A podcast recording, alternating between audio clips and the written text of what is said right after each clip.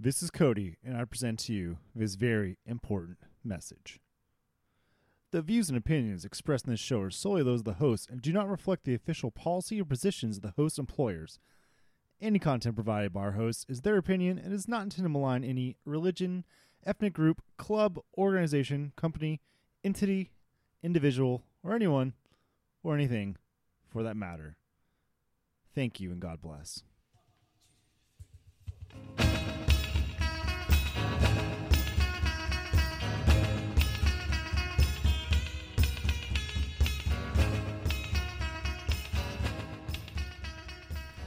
Everybody, rock your body right. Cody's back. All right. This is one night stand. I'm gonna, I'm gonna take JM out for a nice steak dinner and never call him until my kids can sleep through the night.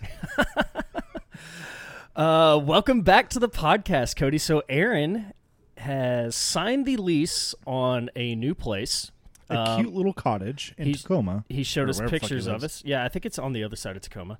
Um, but he doesn't have his internet set up until Tuesday, so the day after this is going to be released.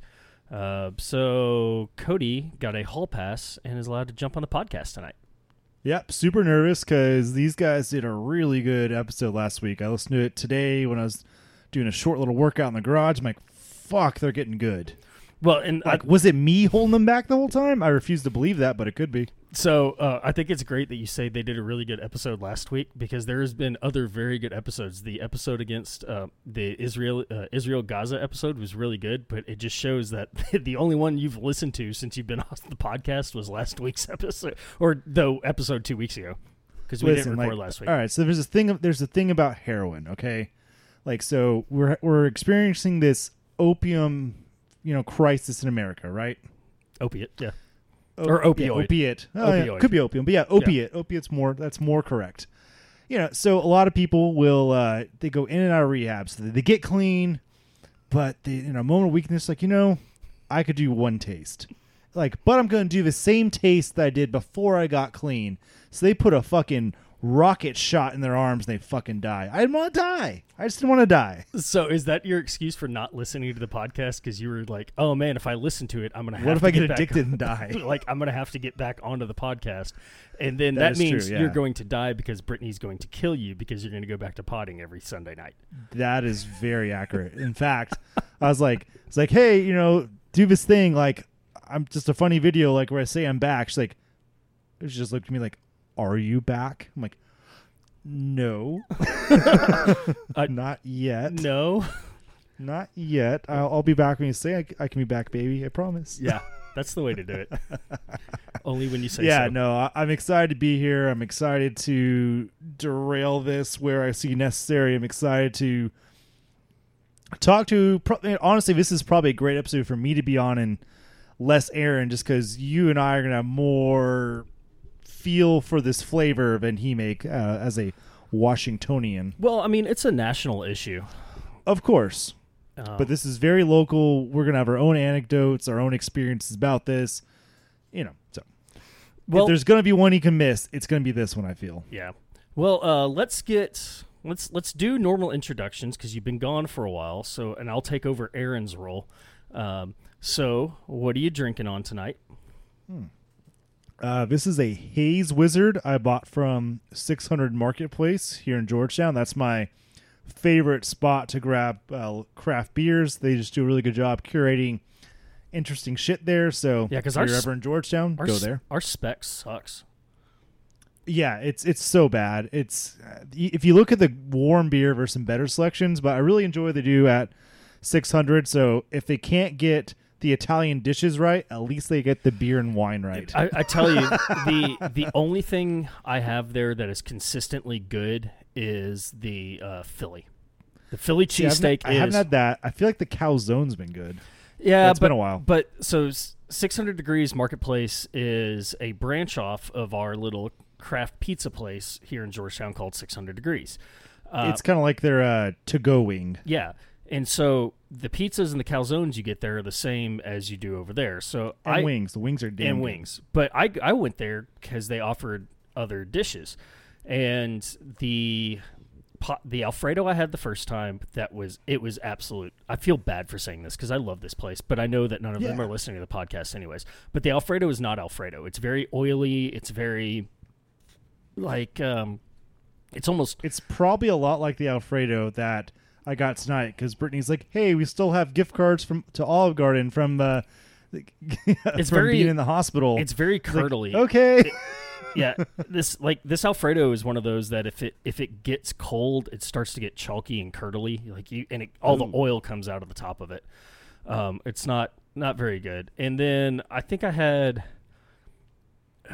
I had something with chicken in it that was just an abomination too. But so here's here's a, like That a Philly cheesesteak's conversation. So when you're in Germany, did you ever make it down to Rome? uh, no, I did not go to Italy. I have not gone to Italy at all while I was there, Gotcha. and all my travels All- to Europe. yeah, I know you did. I know you did like France, if not Paris. But yeah, I so was in, yeah, I was Rome, in Paris for like a week and a half. Chelsea loves uh, Alfredo. So like, so we went a couple years ago. We went to the restaurant that made up Alfredo in like the early 1900s, and it was fucking so dope. But I was also going through like some weird flu I caught in the airport, so I was just like shivering in a sweater when it's 85 degrees outside. And um, but like I remember like they bring out this fucking giant wheel of Parmesan cheese Yes. and they do it all in front of you and they you know they coat your fucking pasta and it. It's incredible. It's like nothing is ever gonna be better than that. So it's always like, eh, well, close. So I was staying at a uh, JW Marriott in Bucharest, uh, Hmm. TDY out there, and in this JW Marriott, you had a steakhouse. You had like the JW Marriott Steakhouse, which I was yeah, getting which like solid. thirty something dollar fillets, and they were oh my god, they were so good. Because when I ordered it rare, it actually came out rare. Um, they had this sports bar that actually had a pretty decent hamburger for Bucharest, Romania. And then they had an Italian joint. And when you walk into the Italian joint, they had a whole wheel of Parmesan sitting there, Yeah. like right by where the hostess stand was, um, or the host slash hostess stand. Um, they had a whole wheel of Host die. yeah, the ho- the hoste hostesans. Host days. Um, host host thems. yeah, host thems. Uh, they had a whole wheel there, and they just had like knives in it. So while you're waiting, they're like, "Hey, would you like some cheese and crackers?" Well, Like fuck yeah, would And it- slice me off some of that shit. and it's just me. Like I'm I'm there with a whole group of people, but I'm going by these restaurants every night because they're going to like McDonald's and shit like that. But I'm in Romania, and I just want to I want to eat semi local, and I'm at a Marriott, so once a night I would eat there. But I turned around one night because they set me really close, and the guy just goes over there with a knife and just like breaks off a piece of this five thousand dollar wheel of cheese and hands it to you. I'm like, oh my god. Um, second fun fact: Did you know that focaccia, focaccia, foca- focaccia, whatever the bread, you know, the famous Italian bread? I think it's focaccia, but your mom always gets all fucking pissy every time I pronounce it wrong. it's probably just fakash. Sure, whatever. Did you know that wasn't invented until Because mozzarella is not mozzarella, it's mozzarella. mozzarella. Yeah, but focaccia um, was not invented until approximately 1975. Um, yeah, most things Americans take for granted as Italian food is not remotely Nope, nope. It, it, authentic Italian so yeah, but it it is Italian. because it's from Italy. Okay, yeah, I, so, I got you. but it was But they invented in the seventies. yeah, it was invented because they were there was so much um, French bread baguettes being imported that they wanted something to. They effectively wanted something to stop the French import of bread and have something that was purely Italian, so they created focaccia. That's a lofty amb- ambition. I, I respect that hustle. Well, now it's just like one of those things, like, oh, you don't know focaccia, like, oh, yeah, I've been on like we've been on an Anthony Bourdain kick all day just because you know we watch so much TV right now because like we're holding a baby all Yeah. the time. it's like, yeah, let's watch Anthony Bourdain again. They're in uh, Montreal, which it relates to this just because it's a very distinct culture and they're trying to maintain it. So there's so there was actually so there's French first laws there. Like everything must be in French first Yes. in uh, Quebec, you know, the province of Quebec, and a so it's like back in 2013. A Italian restaurant got in trouble because on the menu was the word pasta, and that's an Italian word. So, like, I understand where Italy's coming from as far as again, it's it is there's you're trying to protect your culture, but sometimes it's silly and sometimes it makes sense and works out. Well, In I mean- Italy's case, it makes sense. It's the same reason that internationally, like internationally, if something's done in English, it's always done in French too. yeah. Uh, because I, is that a is that a UN accord? well, I know it's a law in Canada because I do marketing for uh, no, this is like an a U. a wing this is a UN. of- I think it's a of- UN. of American company that does business there. it's an international agreement that the French were only going to sign off on something that, like if it has English, it also has to have French or whatever the case may be. But that's why you see. I've every- noticed that a lot of the baby stuff we buy is the second language isn't Spanish. It's usually in French, which really fucking throws me off. I expect Spanish. I just do because you know, as an American, as a cultured American, in my opinion, I I am firmly okay with pressing two for fucking Spanish or one for English because I know a good chunk of my country was once Mexico, and it's their goddamn right to speak Spanish they want to. or maybe because we live in a country that has no official language. that too, of course, yes, absolutely that too, absolutely that. Too. We are for people get all pissy and moany, and then like there's there's entire countries that have existed. people win for- elections on trying like I'm gonna make English our our national language, and that never fucking. Well, comes- there's entire to countries fruition. that have existed for you know hundreds, if not thousands, of years that have no official language. Switzerland, uh, well they couldn't. Belgium.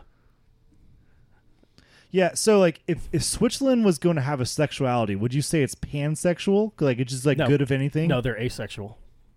Well, no. Asexual means they don't fuck anybody, but pansexual means they fuck everybody. No, no, and they do. They're asexual because because they stay out of out of all the wars. Oh, they so they don't they war is the only fucking. yeah they don't fuck anybody. Okay.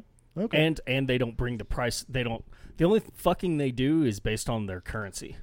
And you know, and the whole like financial rules. Yeah, that's the only like fucking if, they do. if you're not around if like you die if you happen to die i only know this from wolf of wall street like if you die and you don't have someone who can take possessions of whatever the fuck's in your unmarked account it goes into switzerland which also sometimes means not uh, jewish gold from the nazis Yeah.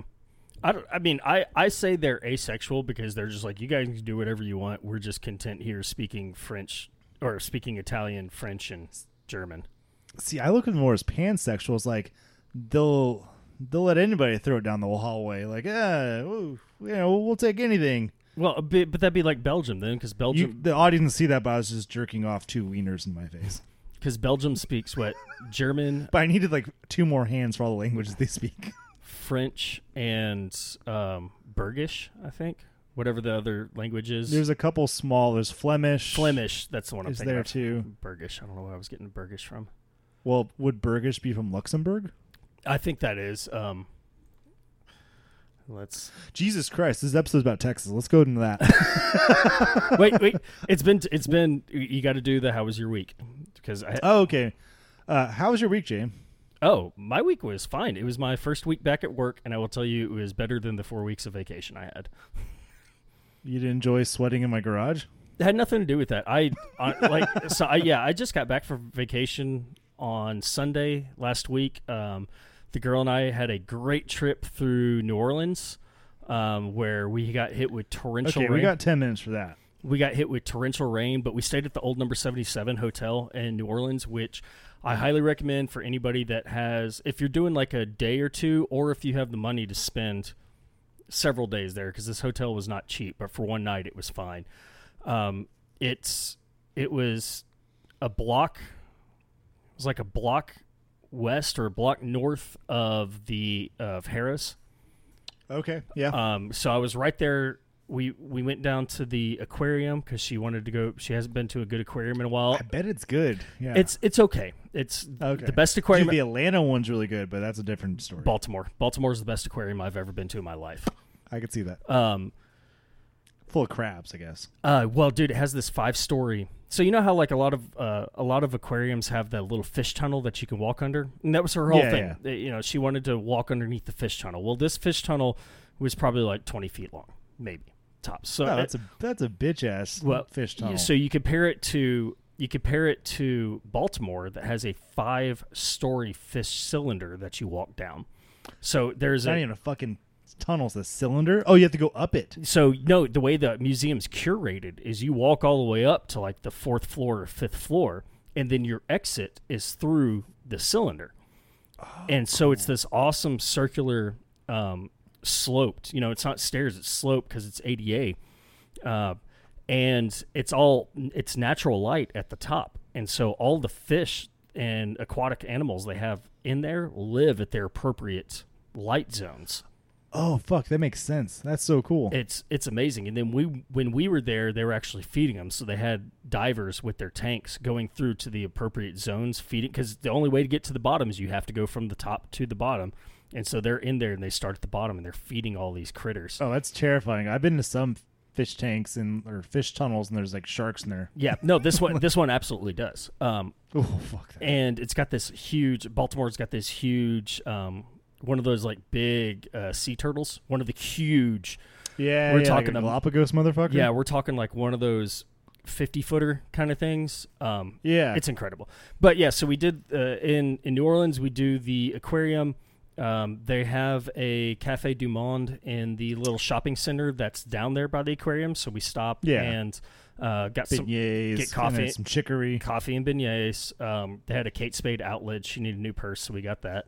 Um, we had some really good food, but this hotel is incredible. They had Where'd y'all eat? Which uh, which restaurant? I I've been to a few, but I mean, I, you know. um, if you give me a second, I can look it up while I'm. So did you guys do Bourbon Street at all? Your No, God, hand no. grenade. Nope, did not do Bourbon Oh, Street. man. at all. You should at least went to the ye old a- absinthe house. No, I had no, Like, absolutely. My thing every time I go to New Orleans, I have to go to the absinthe house just because. Like the first time I went, there was a, a bachelor party, and like I was the only one like, I'm cultured. I'm going to go to the absinthe house while the rest of you guys are at the strip club. yeah, so we were sta- That's what I do. we were I would just staying off uh, Tchoupitoulas and um, it was Tchoupitoulas and Canal. I think is actually where we were at. Okay, Canal. Yeah. Yeah, so because Canal is your main drive in there. Um, Yeah, so like you know, there's Bourbon, and then I think there's like Magazine Street. So- And Magazine Street is pretty cool too. Yeah, magazine was really close to where we were at. Um, the the hotel. I had my palms read by like a really sweaty, heavy set gentleman. Like when I was 23, I think some of that came true. Um, I can't. Dang, now I can't find out. Oh, so there's the old seventy seven. So we we ate at the Ernst Cafe. Right, ac- okay, okay. it's off uh, Lafayette and St. Peter's. It's on the corner. It's between St. Peter's and Fulton. Um, it's a really, it's a really really awesome place. So there's there's like a little where Harrah's is. There's this little strip between. There's like the Fulton Avenue is kind of what they call it. But that's where your Ruth's Chris is at. The original Ruth's Chris. You remember having Yeah, that okay. conversation? The one that was bought out, and this is how it's called, Ruth's Chris. Um, mm-hmm. it's that one, right? So that kind of thing. That's cool. Um, but yeah, we did that. Awesome hotel. The hotel has an artist in residence who stays there for like two or three months for free, and then for the White Linen Party, which is the first weekend of August, I think. Um, all the art that they've produced gets hung up in the hotel, and it all goes on for sale. And they have select pieces from artists all around the hotel, like even in the rooms and stuff like that. It's awesome. Yeah, that sounds cool. And so from there, you went to Savannah. Yeah, and I got this hotel. Better weather. Uh, not on the drive in. We saw this horrendous accident that had uh, seven people killed and twelve injured. Ooh, God. Yeah, truck uh, truck blew a tire in the right lane northbound 95. It's only a two lane highway. Blows a tire, collects the car in the left lane, crosses the median, takes out two more cars, and then there was a bunch of more vehicles that were in this. But basically, like the the two car, we got to see it unfortunately as it was closing up, and the the car that went through the guardrail was still in the guardrail and then the two cars it actually ran over. Um, it was two trucks and all that was left was the bed of them. Um, the cab was completely cra- it was horrendous. Oh my God. uh, and then we stay at when i booked this place i should have looked at a map. I booked it and they were like it's a mile less than a mile from downtown. I was like dope. And it's Alright. and it's less than a mile from Pooler georgia which is like right across the highway from savannah and it was a conference center um, conference center and hotel the cottonwood suites and conference center i was like yeah whatever Less Eh, this sounds questionable already, but okay, you did it. Yep. we get there and it's the AC had obviously Cotton been, with a cotton with a C or a K. C. Inquiring minds want to know. Yeah, with the C. um, and then, we get there. Obviously, the AC had just been turned on like five minutes before our arrival because it's Oh, so it's stuffy and gross. it's Savannah, Georgia, so it's humid as balls. And then yeah. it's terrible. It looks like there's been a murder on the floor next to the side of the one of the sides of the bed because it's that stained. Uh, But downtown Savannah is incredible. We went to this place. So you guys, you guys like immediately like freshen up and Uber the fuck over to the right side Yeah, so we Uber. Yeah, I left my truck there. We Ubered downtown to a place, or not even downtown, to this place called Tacos Plus Tequila, where it's tacos a la carte at, I think like eight dollars a taco, and they were great. That's that salsa does not. okay, so willing to pay eight bucks for that taco. Yeah, their salsa does not fuck around, and their margarita was incredible. We walked about two miles through Old Town Savannah, which is just beautiful. Across yeah, it's like, supposed to be awesome. there. across graveyards, across quads, um, just absolutely amazing. Then we made it all the way down to the Riverwalk because we were like, oh, our, you know, Caitlin and I love to get ice cream, so that's our thing. And so we go to this place called Leopold's, which we just looked up ice cream, and apparently Leopold's is this super famous place. These two girls were walking out talking to somebody else, like, "Oh yeah, we just got our ice cream. We waited in line for about an hour and ten minutes." We're like, "Nope." so we uh, went down, and there is a all year-round Christmas store that has like just handmade shit, and she's all about Christmas. So we go in there, and then next door there is a massive candy store. So both of us go in there. They're offering free praline samples, which are absolutely incredible. Ooh, Um, they've got the wall of jelly beans. They've got homemade fudge. They've got candied apples. They, they've got ice cream, so we grab our ice cream there. And it's probably good. Yeah, and then the next morning we go to this place called Mirabelle's, which is across across the street from the giant, like the Catholic church there in town, or it may be Episcopal, but it is beautiful. Um, great food. I had an awesome panini that morning, um, and then drove four hours back to Southern Pines. dude, that's sounds like kind of. I mean, outside of the deaf incarnate, it sounds like a fucking awesome trip. Yeah, it was really good. It was nice because it was like eight hours into eight hours into New Orleans. We left at five a.m. Got to New Orleans with the rain and everything. We got there at like two, something like that. Yeah, that, we had that's tons. you can do a lot of shit. and by the time we got to New Orleans, all the rain had stopped. So we're walking around, had a great time there. Uh, we got in Savannah like six p.m. because we slept a little bit. Um, we slept late and then just did dinner, and knowing that we were doing brunch the next morning, um, it was a good trip. But yeah, glad to be glad to be back at work. Much, very glad to be back at work after spending fifty five hundred dollars to get my truck fixed. Yeah, yeah, you had that going on. Yeah. Anything new for you in the past couple weeks? Exciting. Uh, I mean, my kids just turned two months old yesterday, so that's pretty fucking exciting. Uh, Thank you for not saying eight weeks.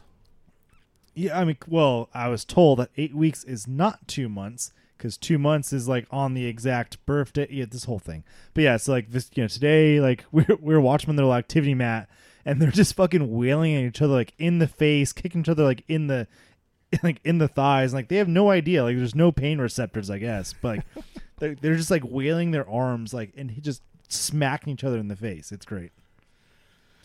But uh, yeah, I mean, it's just been uh, well, all I've been up to the past two months is raising babies and juggling uh, my job and being a dad and trying to not get too fat so I don't have that much to work off once I'm able to start running again. Yeah. Have you not been using the stroller, the running stroller? Has it been too hot to take them out and do that?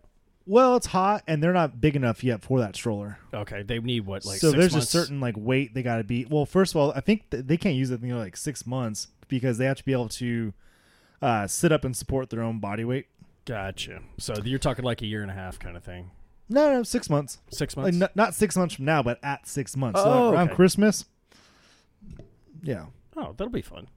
yeah, but I mean, uh, I'll probably get back into running in. Oh, the goal is probably September, October. Like, we got them going into some sleep training soon, so that'll make it to where, like, Brittany gets to have normal sleep hours, and uh, you know, I, and for the podcast world, yes, I absolutely contribute and pitch in. I'm No, da- Cody's gone full dad. In fact, uh, the day before I left, something like that, we hung out with uh, Cody and his youngest sister and Cody's mom for uh, his youngest sister's birthday.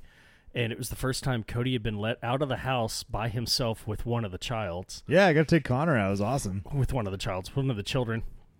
I specifically remember texting Brittany, um, how far, how far do we have, or how far She can we did not find that text funny. yeah, I was like, how far can we? I go, how far can we drop a child before we have to take it to the hospital? And then I guess Cody Cody goes, yeah, she's sleeping, so she probably won't respond. Um, so before before she can respond, I text her back. Um, oh, she did respond. I said it's fine. Apparently, twelve inches is the limit. We're below that. And she goes, you better be joking. And I responded with WebMD says it's cool. she goes.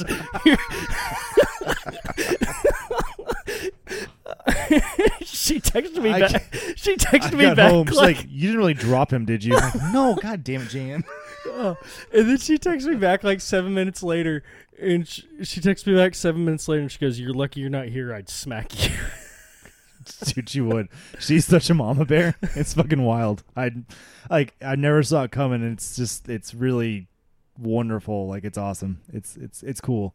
Yeah, so don't you know, like I think I get more sleep than like people think I do, which is awesome. Like I'm not hurting, but yeah, like you're definitely get some dad brain, but it's been a ride. It's going to continue to be a ride for the rest of their lives. Yeah, fucking wild. Yeah, it's good stuff. Uh, I hope someday Caitlin lets you pull the goalie, and if you're listening, Caitlin, he really wants to be a dad. she does not listen to this. That's I good. promise. She's Hey, like, yeah, my wife would never listen to this show. yeah, so that, that's what I'm up to. Uh, just being a dad, and yeah, yeah, it's it's good to uh, talk to an adult, not about children. Even though I'm talking about my children, that's all I ever talk about. Well, well, both of our listeners are very happy to have you. Hey back, I guys, promise. missed you. Uh, let's get into this week's episode. What are those So, wacky Texas it's not- Democrats up to? Yeah, so this actually happened. Uh, when did they flee the state? About two yep, weeks ago. uh, r- first week of July. Yep. So this this happened several weeks ago, but we're going to bring it up uh, because it's news. Because uh, It's ongoing. Pelosi and Pelosi's aide contracts COVID. Uh, and the Democrats, the Texas Democrats, have become like a super spreader event in D.C. Even though they're all they say yeah, which is like you know the way the past pandemic has played out is it's been Democrat, you know, pearl clutchers like, oh my God, everyone stay home, stay safe, get vaccinated. It's the Republicans they're spreading, and then yeah, we got these folks to leave state, and I guess maybe there's like the Texas strain they brought with them, yeah, I don't. the the the Tejada strain. That one, I don't know. Um, but this is what we're talking about. So we've got some different points and stuff like that. Cody's Cody's a little more impacted than I am, even though I still vote and my my legal residence is still in Texas. Um, but this is what we're going to talk about. We're going to talk about Texas Democrats fleeing the special session called by Governor Abbott.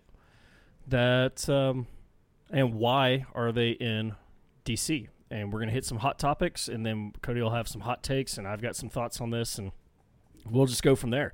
So, welcome back to the podcast. Do you want to kind of walk us through all this? Yeah, yeah, that sounds good. So Greg Abbott calls for a special session of the Texas legislature. He feels like they didn't do enough of the like more right wing shit he'd like them to do. So it's a pretty uh just a murderer's row of shit that only Greg Abbott cares about to get reelected, in my opinion. So we have like bail overhaul, elections, border security, social media censorship, legislative branch funding, which that one is about uh if I'm not mistaken, that's taking away pay for uh anyone who no shows. Like it, but doesn't affect the Yep. rep or sender's pay, it affects their staff's pay. uh, limiting access to school sports teams for transgender students, abortion-inducing drugs, uh, some of my retired Texas teachers, which only affects the breast teachers in Texas, uh, critical race theory, and some other shit. Had to talk to your Uh, mom real quick. There's a It's going to happen. yeah. Then no, I like it. I like it. It, it worked out well. Um, yeah, there is a lot All going on. Um, not not all of this is bad. Um, Agree. I will say that I, I actually do agree, not all of it's bad. Um, but I don't feel like any of it's that important. there are some things that I don't know. There are some things in there that I think are the The bail overhaul, like I understand, like hey, let's not well. get s- too touchy feely. the bail the bail overhaul just release people. the bail overhaul. I do have an issue with because it's not perfect. Well, because look at this from look at the so let's the bail overhaul. So what I've got pulled up is a document signed by Greg Abbott at 9 a.m. on July 7th, 2021. Um, the special the um, special legislation the special legislation legis the special session I'll just call it the session because I don't know what the fuck it's called. Um, there are several things that the governor has decided will be reviewed during this. So, legisla- legislation reforming the bail system in Texas to protect the public from accused criminals who may be released on bail. So, uh, we're going to circle back to that one because that's what brought us here. Legislation strengthening the integrity of elections in Texas. This is the whole reason that the D- House Democrats have left Yeah, yeah, that's the catalyst for the big flee to DC. the exodus. Legislation providing funding to support law enforcement agencies, counties, and other strategies part of Texas's comprehensive border security plan. I'm sure that they all have issues with this also. Uh, I don't, I don't lick boots. Yeah, fuck that shit. legislation safeguarding the freedom of speech by protecting social media users from being censored by social media companies based on the user's expressed viewpoints, including, uh, including, including by providing a legal remedy for those wrongfully excluded from platform. Well, guess who that's about? I'm lukewarm on that. Like I don't hate it, don't love it. well, that's the um, that's that section. It's dangerous waters. That's that section. Was it section two hundred nine? That's the whole section two uh, hundred nine. two oh. Two- yeah, whatever it Yeah, was. yeah, I know you're talking about. We did a whole episode about it. I don't know. Uh, legislation providing appropriations to legislature and legislative agencies in Article 10 of the General Appropriations Act. Uh, legislation similar to Senate Bill 1109 from the 87th legislature, uh, legislature regular session requiring schools to provide appropriate education to middle and high school students about dating violence, domestic violence, and child abuse, but that recognizes the right of parents to opt their children out of the instruction. Uh, that's no different than how you and I grew up uh, being able to opt out of sex ed. yeah, Um, legislation identical to Senate Bill 29 as passed by the Texas Senate in the 87th regular session. Session. Jesus fucking Christ! You hop on one episode. just say the ledge. Yeah. Jesus Christ, just say the I'm, ledge. you hop on one episode and I'm talking like you. Disallowing a student from competing in UIL, University Interscholastic League athletic competition designated for the sex opposite to the student's sex at birth. Here's another one that they're going to get into. Uh, and seeing that one, man, I don't know. Like, I'm so we're we're going to cover all this. We've got the whole episode. Legislation similar to Senate Bill 394, which prohibits people from providing abortion inducing drugs by mail or delivery service, strengthens the laws applicable to the reporting of abortions and abortion complications, and ensures that no abortion inducing drugs are provided unless there is voluntary and informed consent. This is saying effectively nobody under the age of 18 can get an abortion unless you're legally emancipated. Yeah. See, fuck that shit. Uh, legislation similar to House Bill 3507 relating to a 13th check or one time supplemental payment of benefits under the teacher retirement system of Texas, which is what Cody just mentioned.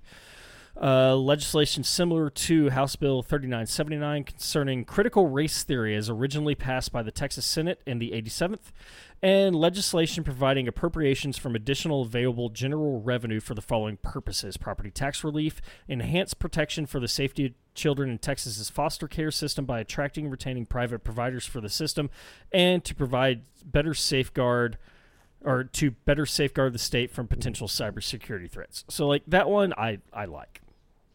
I like that one. yeah, not all of it's terrible, but I feel like a lot of it's also loaded. Yeah. Uh, there's only a couple in here that I think the House Democrats aren't fleeing against, and we can talk about those real quick. You said the bail system. My issue with the bail system is, um, to protect the public from accused criminals who may be released on bail. Okay, so when they say accused criminals, who do you think that a Republican governor and a Republican controlled Senate are talking about? I'll take black people for 200, James. Yeah, anybody who is not white for a thousand.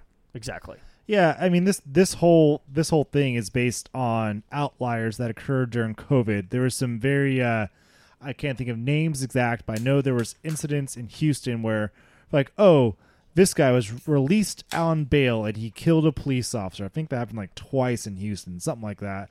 And so this is all based off of a bunch of outlier cases. Um, yeah, but It's a boogeyman. it is, and, and because you look at it, and what they're saying is, for me, I don't know for a fact because I don't speak for I don't speak for Greg Abbott. Um, I sure as shit didn't vote for him, but you know I don't speak for him. But to me, what this He would stay he would stand up for you if he could. Yeah. Oh God damn it.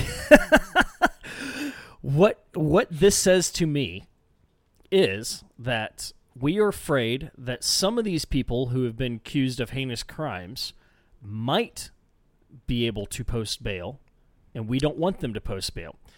And by might be is you've been accused of armed robbery because they arrested a black guy that looks similar to that other black guy over there, even though they got also had a mustache. even though it's actually a third black guy that they're looking for. Um, and we're worried that he may be able to raise the ten thousand dollars required on a fifty thousand dollar bail. Yeah, so I mean, you're kind. It's a whole lot of like he's already serving time for perhaps a crime he didn't commit. Yeah, I mean, there's been really, really famous uh, incidents of that in Texas. You had the guy back in the um, 70s in Austin who was framed by Ken Anderson and his whole committee. Oh fuck yeah! His whole committee, who ended up serving something like 20 or 30 years of a lifetime sentence. Yeah, so Ken Anderson spent like twenty some odd years in jail. Uh, this has all happened here in Williamson no, no, no. County. Ken, Ken Anderson at the time was the DA before he was the Williams County judge. Right, oh, Michael Stanley. Michael Stanley. Michael Stanley. Yeah, so he ended up spending like twenty some odd years in jail. He's like, I didn't fucking kill my wife, and the entire time in evidence lockers there was a bandana, and to this day, Ken Anderson still says Michael Morton did it. Yeah, you said Michael, Michael, Morton Stanley. Yeah. um, horrendous, and that's kind of where you get is you know they're they're keeping the others the you know because God forbid that uh, any one of Abbott's friends gets arrested on a blue collar crime, they're gonna go well, nah, it's fine. He couldn't have done it. Look at him. He's white, and he's He's wearing a, he's wearing a tie for crying out loud. yeah he's he's white and he's rich and he's wearing thousand dollar you know uh, lizard boots. Yeah. Um, obviously he can't do it, but that dude over there who got pulled over and happened to have pot, even though that wasn't the point of the search. Um, he is now an accused criminal because the the wording does not say dangerous, does not say felony. No, it says accused criminals who may be released on bail. it's definitely one of those like, oh, we had good intentions, but we cast too wide of a fucking net. Well, but also, I feel like it's on And then think about how the prosecution can use this now, because in America, oh, it's a weapon. in America, we are innocent until proven guilty, or that's what we are supposed to be presumed innocent until we are proven You know. guilty. if if white and wealthy, But you look at this, and now all the prosecution has to do at the trial date goes, well, they were denied bail for a reason. yeah, You know, they were denied bail for a reason, and then you've already got that into the jury's head. because it would be up to the jury to know, like, well, aren't weren't they denied bail because of this recent legislation? Yeah. Um, they don't. Yeah, like John Q. Public doesn't know that. Like, if you grab your jury pool, and it consists of like a mechanic from Jiffy Lube, and then the waitress at Olive Garden. Well, maybe waitress at Olive Garden has two kids and is definitely not reading the newspaper. Yeah, I mean, or hell, maybe it's or may- a man with two kids. maybe Uh, it's sorry, maybe it's guys. somebody who's rich as shit and just doesn't read the news because they don't apply to them and they just like, oh yeah, I mean, I always figured if you're rich, you just like had someone read the news to you because that's what I would do. well, I mean, if you watch the movies, they've always got like the CNBC scroller in the background or Fox Business Network or whatever that is in the background with all the stocks and all that in the Alexander, read me today's news. Um, the thirteenth check. I don't think Democrats are getting onto that too much, or one-time Well, I supplemental mean, payment of I benefits. think 13's fucked up because it's like an unlucky number. So why not 14 checks? Um, I don't know too much about that one. Do you have any idea about the thirteenth check for the teacher retirement system? Well, I don't really feel like they should be allowed to retire. I think they should keep teaching until they die. Fuck you. So Cody says that because he knows I want to be a teacher. No, I say that because like I don't think I'll ever retire. Like I have a retirement account, but I'm like, eh, is that ever going to be enough? Yeah. Well, not because you have twins. No, Um, bleed me dry. They're probably. I think they might have some issues with the um, opting out of domestic violence, dating violence, child abuse stuff, but probably not. Yeah, I mean, I think there was some heartache. I'm trying to remember. Like, I know, I remember there was some heartache during the actual session about that one. I don't remember what the hell it was. It seemed like there was Republican opposition to that one passing, but also kind of weird that Greg Abbott would push it if it wasn't for uh, the opposite side. Yeah, and, and this, and you got to remember that this is a the primaries are coming up at the end of the year, and there is a gubernatorial um, election He's next got year. heat. There's yeah, so he's fallen out of some good graces with a lot of the hardcore Republicans because of a lot of stuff. because the the mask mandate was the big one. Um, and then the other one that they probably really don't care about is the legislation providing appropriations to the legislature and legislative agencies in Article 10 of the General Appropriations Act. They don't give a shit about that. It's their money. They're gonna. Yeah, Um, so let's start with. transgender sports is gonna be a hot button. So let's start with the. T- fir- so the fir- the main reason is item number two, which is legislation strengthening the integrity of elections in Texas. Now, and this is all fallout from one of the largest voter turnouts on both sides of the aisle. One of the largest voter turnouts in American history was this past election between Biden and Trump. Now, uh, Cody and I are so Cody lives in there. I am a resident of Williamson County, uh, which is one county to the north. We border Travis County directly on the north, and our whole thing is keep George Kissing cousins. keep Georgetown normal. Right? We are anti Austin everything, and that is a bumper sticker you can see around town. uh, I have a t- I had a T-shirt from uh, the barbe- There was a barbecue joint there on the 35 Access Road at Williams. Uh, that's a church now. It's got the big water tower. Oh yeah, Dukes. Yeah, Duke's. so I actually have a T-shirt somewhere that's like Duke's barbecue, and on the back it says "Keep Georgetown Normal." Um, but for the first time in however many tens of years, uh, Williams County voted dem- overwhelmingly Democrat this year in the 2020 election. particularly for the sheriff. Yeah, but overall, Yeah. it was a blue county, uh, which pissed everybody off in Williamson County because now we're like Austin, and uh, it, we were purple. We weren't blue. It was very purple, but it was a Democrat majority. Um, the only people that seem to use the word integrity are people that don't have integrity when it comes to elections. Yeah, very much uh, Princess Bride. Like, oh, you keep using this word. I don't think you know what it means. So let's. That was my Spanish accent. that was terrible. I know. So, um, So was Mandy Patinkin. and, we, and you know what? And uh, before we get into it, uh, uh, a good um, a good TikTok cringe thing I saw today was a guy who walks into a a, uh photocopy, like a Kinkos or a FedEx or something like that. Okay, so it's not a set for a joke. It's not walking into a bar. Yeah, and, and so guy walks in, and it's obviously it's a TikTok, so it's him talking to himself, and he's playing all this stuff. And he goes, "Hey, you make those fac- fake vaccination cards here, right?" And he goes, "Yeah." He's like, "All right, well, I'll t- I'll take one." He's, "Oh, okay. What are you doing it for?" He's like, "Well, I I want to be able to go out to, I want to be able to go out to bars." And guy's like, "Okay." And then the guy kind of turns off camera and goes, "Oh, what is he doing here?" He's like, oh, well, he's getting fake documents so all of his workers can work here, you know, and be paid a wage and not have to worry about being deported. and he's like, well, that's that's wrong. He can't do that. And he goes, but you're doing the same thing. He's like, yeah, but but I want to go out to bars and drink with my friends and have my friends think I'm vaccinated. What they're doing is illegal. and the guy just looks at him. He's like, oh, just go fuck yourself. He's like, yeah, what you're doing could possibly like put your friends in a fucking hospital. And uh, Cody and I both have a very good friend. Well, a very good friend of mine, a friend of Cody's. I, I will put it that way. I just, yeah, I just heard about his update. So uh, I had a good friend of mine who is anti-vax. Talking about famous country singer, yeah, right? Who is hardcore anti-vax. Uh, even got into it with his fiance because she went and got a vaccine. Almost called the the engagement off um, who spent four days with a tube down his throat, and he said he was dead for 17 minutes uh, while they fixed him.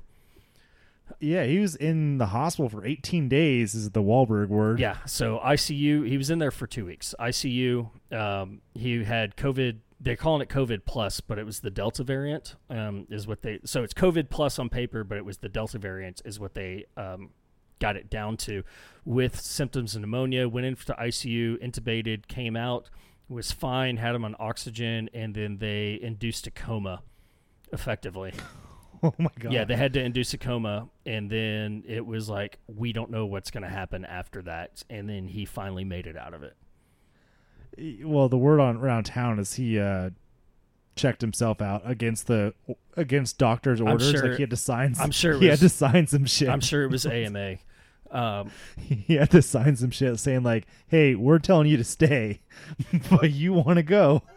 And don't get me wrong, I love to do death, and it, of course, that's yeah, that's yeah. that's who I, I am. Th- I think he's a treasure. Like that's who I am. It's it, yeah, we have greatly opposing political views, um, but he's by God, this is my life. You know, he's straight Bon Jovi. This is my life, and it's now or never. Um, he ain't gonna live forever. But if I haven't heard the word integrity come out of his he of just his, wants to live until he dies. If I haven't heard the word integrity come out of his mouth, talking about the opposition.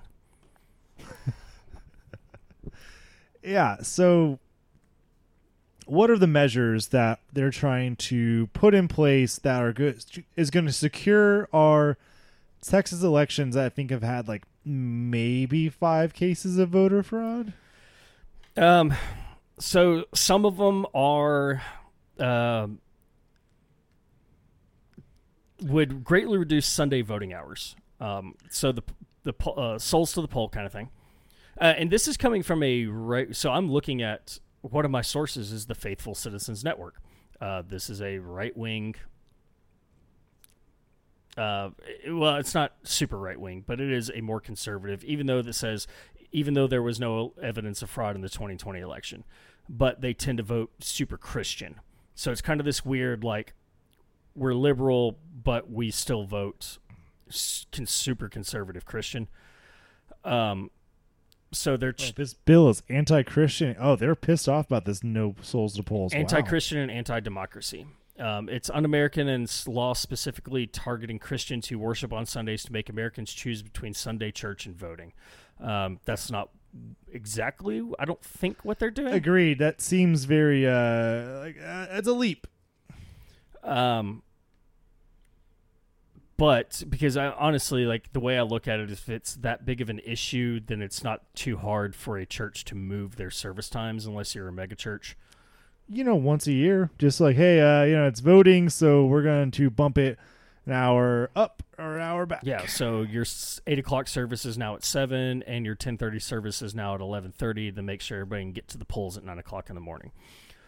Um, and then it would also allow a single judge to overturn an entire election without any evidence needed of fraud. And this and I is big. I would yeah, this is fucking which is smelly. This is this where it's stinks. this is where it's super weird too because in their commentary it says that sounds like a communist regime, not American democracy.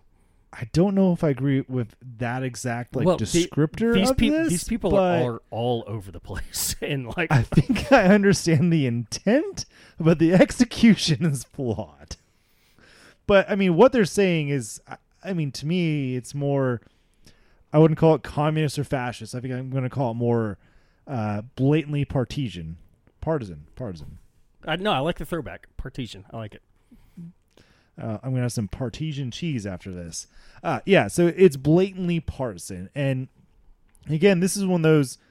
In many cases, folks will trot out a law or a bill that like directly helps them today, but it's gonna have a lot of unintended consequences that they're not seeing. So in this case, um, allowing uh, you know any judge in that county to overturn that county's election is setting themselves up for a lot of fucking contention down the line. So in Wilco, Williamson County, Judge Gravell, Uh, if Bill, so Bill told Gravell, by the way. by party, you know, up on high, like you are overturning this because Trump has to win Williamson County. Yep. Whatever.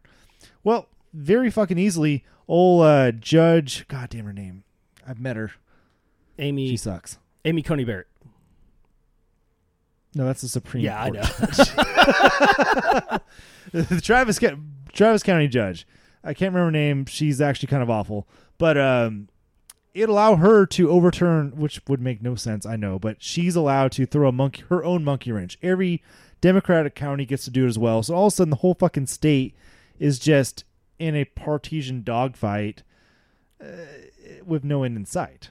So there's a lot of unintended consequences of that.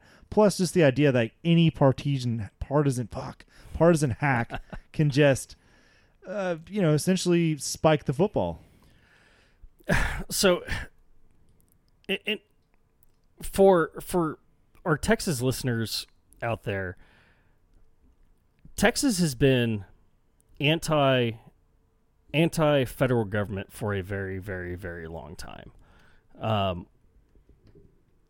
That's where our grid sucks. yeah, um, and they have a right to be so.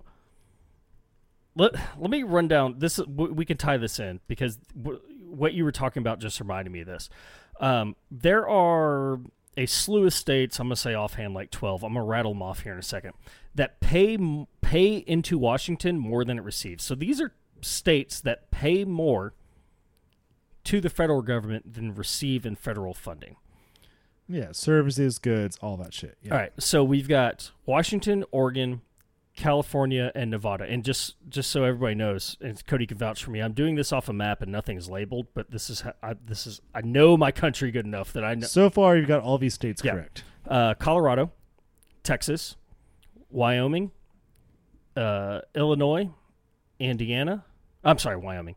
Um, um, sorry. So let me start over. Oh. Let me start over. Is it Wyoming no, it's not. or is it Montana? It's not. It's neither one of those.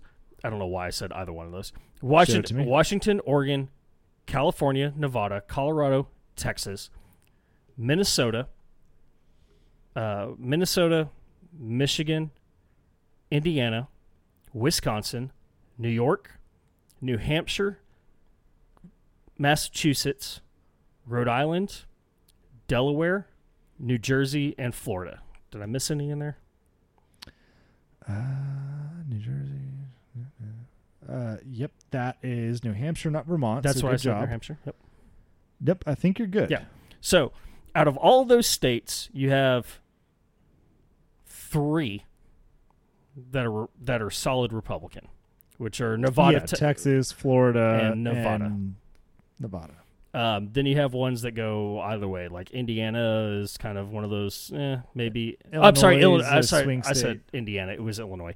Uh, Illinois is kind of either way. We know that. New Hampshire is very New Hampshire. It's unique. It's conservative, but they also vote in some Democrats. Um, and then Minnesota, we know the whole issue with Minnesota. Um, but there's oh Rhode Island. I missed Rhode Island. Uh, Rhode Island is in there. Well, we all forget about Rhode Island.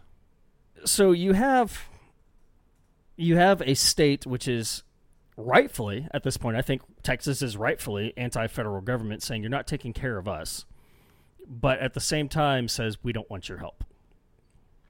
Is that am I getting that? I, I get that a lot from from people on Facebook that they're pissed that the federal government does not do enough for Texas, but that they don't want the federal government involved in Texas.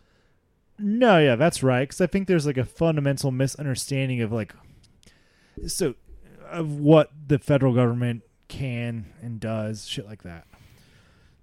And so now, because the federal government is so wrong, um, we get into these these voter restrictions. Um, so voting bills battle. Let's just go up to the voting bills battle up here. I'm on the TexasTribune.org.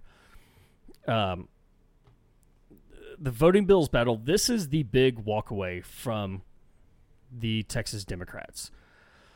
Um, so we're we're already talking about souls to the polls, right? Uh, what else do we have in here that that is stopping them? Uh, we're now we know that the big big Republican I'm going legislation is always going to be is always Before we get too far on this, I'm gonna go ahead and pee and get a beer. I'm sorry. okay. Uh, let me let me see if I can we had a long intro. let me see if I can't back some of this up while Cody's peeing and getting a beer. Yeah. Um, but I'm reading from TexasTribune.org. So among its new restrictions are bans on drive-through and overnight vo- voting that were pioneered in Harris County. Um, and I'm gonna have to back brief some of this when Cody gets back, but Harris County is notoriously uh, Democrat voters, much like much like Austin is. Um, it has a huge minority population, um, and when I say minority, it's minority in the uh, almost in the national sense. Um, at, I guess if I pulled up some Harris County demographics, um, we would probably find that that we we would probably find that well that's about right then. Yeah so 50 58.7% white 18.5% black or african american um, 0.5 native american 5.1 asian 0.1 pacific islander and 14.2 from other races. So we don't even uh, we get kind of close. We're up until like the 40 something percent uh, but it's it is effectively all white um, it also wants to do. Let's see, do- do- do- where did I miss here? I'm talking about how. So Cody's back. So we're talking about how uh, the ban on drive-through and overnight voting that were pioneered in Harris County. Um, it- Yeah, and you touched on a lot of this is uh, COVID driven, right? Like that's kind of like the well, COVID measures. this is just one of the. This is just one of the. The places that. That, yeah. So I think during, I don't know when it started, but the ban on drive-through started during COVID. I think, right? Well, no, uh, drive through and then the 24 hour stuff. That's all sort of spurred upon by COVID. Like, uh, kind of, I would say that both sides were kind of opportuni- opportunistic about voting on this one. So there's folks like, all right, well, we can just make it so fucking easy to vote. So drive through, which honestly in Georgetown, where Jay and I are basically from, live, live, lived. Uh, there's a lot of elderly people, a lot of disabled people because they're fucking old or vets, that type of shit. And that was a huge hit here. People loved drive. Through Yeah, because it's you get a lot of, and you say retired. Um, we have a huge veteran. well, we it's have- just more ADA friendly. Well, we have a huge veteran population because guess what? Yeah. Nobody wants to fucking retire in Fort Hood. And Lampasas is cool, but if you didn't grow up a cowboy, you're not moving out to Lampasas or San Saba. You know, uh, you may move out to Salado because you think the like brewery there is awesome, but there's nothing to fucking do in Salado, so everybody moves to Belton Temple or Georgetown. And Belton and they love Georgetown. and Bel- and there's a huge yeah. There's just like a great community to tap into for old people. yeah, well, or retired military. yeah. um, or retired government contractors, or you know whatever the fuck case may be. Um, A lot of a lot of Gold Star members in Georgetown. Yeah. the, it, it's just frustrating. It's frustrating that for a party that wants to bring integrity into an election has zero concern with the integrity of their actions. Yeah, like this one this is a gross one. Like honestly, this one is gross. Like they are making they're taking away a very useful tool for you know, a population they say they give a shit about. Like Republican bread and butter is old people and vets. It, it, no, they have not gone.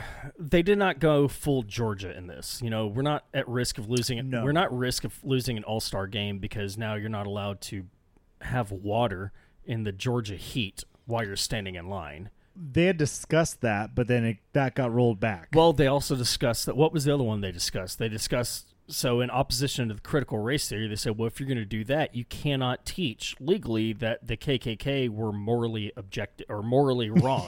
yeah, that someone's like, like, oh, that, you're gonna, that, that's a cross you're gonna die on. yeah, I mean, or the cross you were going to hang somebody on, um, Yeah, or the cross you were going to burn, or whatever you want to talk about. cross you're gonna burn. I guess probably most fitting for this one. Um, this is the so this is like point number one of of why people are running away, and this is I have an I have an issue with the Democrats running away. I'm not. I'm going to use the word running away. They're running away for a purpose to break the quorum, so nobody can make the vote. But I have an issue with with how. I don't know. I, I have an issue with them doing this. Uh, the optics that the optics were bad. So I mean, this is not an unprecedented move on Texas Democrats' part. Uh, happened before 2003. I was in high school. I remember it. I remember like it happening. So Texas was redrawing their districts, which Texas has horribly drawn districts, and they only get worse every time. Uh, so the quorum left it, but they just like packed up into their trucks and cars and went to Oklahoma, like just across the border, almost like having a shadow government. Whereas these guys, Well, Oklahoma might as well be another country, so I think they were right in doing that. fair enough. So yeah, they, they could, Mexico, Oklahoma, different countries. but um, yeah, the optics were like, ah, they just like they went across the state line, much like one would do for some some riverboat gambling, perhaps, or some Indian casino First Nations people gambling. There you go. I like it. Um, whereas this crowd, like the images that will haunt them forever is the fact that they got onto chartered private planes, all smiles, case of Bud, case of Miller Lite. You know, it's not like a. It didn't look like they're doing the solemn duty. It looked like they're having fun. They, which they take Cru- private. I've been on a private jet. They're fun. they Ted cruised it. They really did. Like their state needed them, Yeah. and they Ted cruised it. Now, I will say that this is a better use by going to Washington because at least in Washington they're able to settle they can go lobby for what they believe and that's in. what they were doing. Their whole thing was they were saddling up to Democratic leaders and or Democrat leaders, Democratic. They were signing up to Democrat leaders, Democrat. yeah, yeah to leaders in the Democrat Party, uh, senators and representatives over there, to try to push through federal legislation that would, that would override that would- anything Texas could pass. Correct. So this is at least better than running away in 2003. Um, I, I still have an issue with this, and this is the same. This goes back to um, the investigation of Donald Trump, right? So the Democrats in Texas are setting a precedent. A precedent. They are setting a precedent of About the president. it's okay for us to do this and it's not okay for you to do this because now democrat democratic representatives on the federal level that have been saying in the filibuster in the filibuster in the filibuster about the um, uh, what do we call it the infrastructure bill yeah. that want to do away with a filibuster at a federal level now have state state members of their own party running away to Washington D.C. effectively doing a physical filibuster. Um, and for me, that's the issue I have with it, is it kind of sets this weird tone of yes, we support all of our federal brethren, um, but we're going to do the same thing to get our way. And it's the same thing that happened in, uh, honestly, uh, 2016, right? So now we're seeing this issue with the January 6th, um, January 6th uh, investigation. commission? Yeah, commission that they want to do. And they're going, well, you did this and it was unfounded in 2016. And then if you didn't think that the Republicans, had the Democrats not won a House majority, um, or did they win a House majority? They won a Senate majority. Uh, Senate. Yeah. So had they not won a Senate majority, if they had a House, maj- if the Republicans had a House majority and a Senate majority, if you don't think there was going to be an investigation into the 2020 election, you're wrong, because the Democrats set the precedent. Well, guess what? Yeah. And they're doing the same thing. They're setting a precedent that if Texas House, the Texas House, ever gets a Democrat-controlled Senate, and the next time a sweeping bill comes through like this, guess what's going to happen? First thing they're doing is hopping on a fucking flight to wherever, And they're going to, Montana, Florida, probably. and then we're going to hear, Republicans love Florida. and then we're going to hear the exact same thing. So it, I don't know, I don't know how I've. There's no good way to do this. Do you stay and fight knowing that you're going to lose because you're going to get overturned and hope that somebody in a Texas Supreme Court overrules and overturns the laws and saying at least we stood here and we stood our ground and fought um, who's our who's our famous who's our famous um, Wendy Davis. Wendy Davis, right?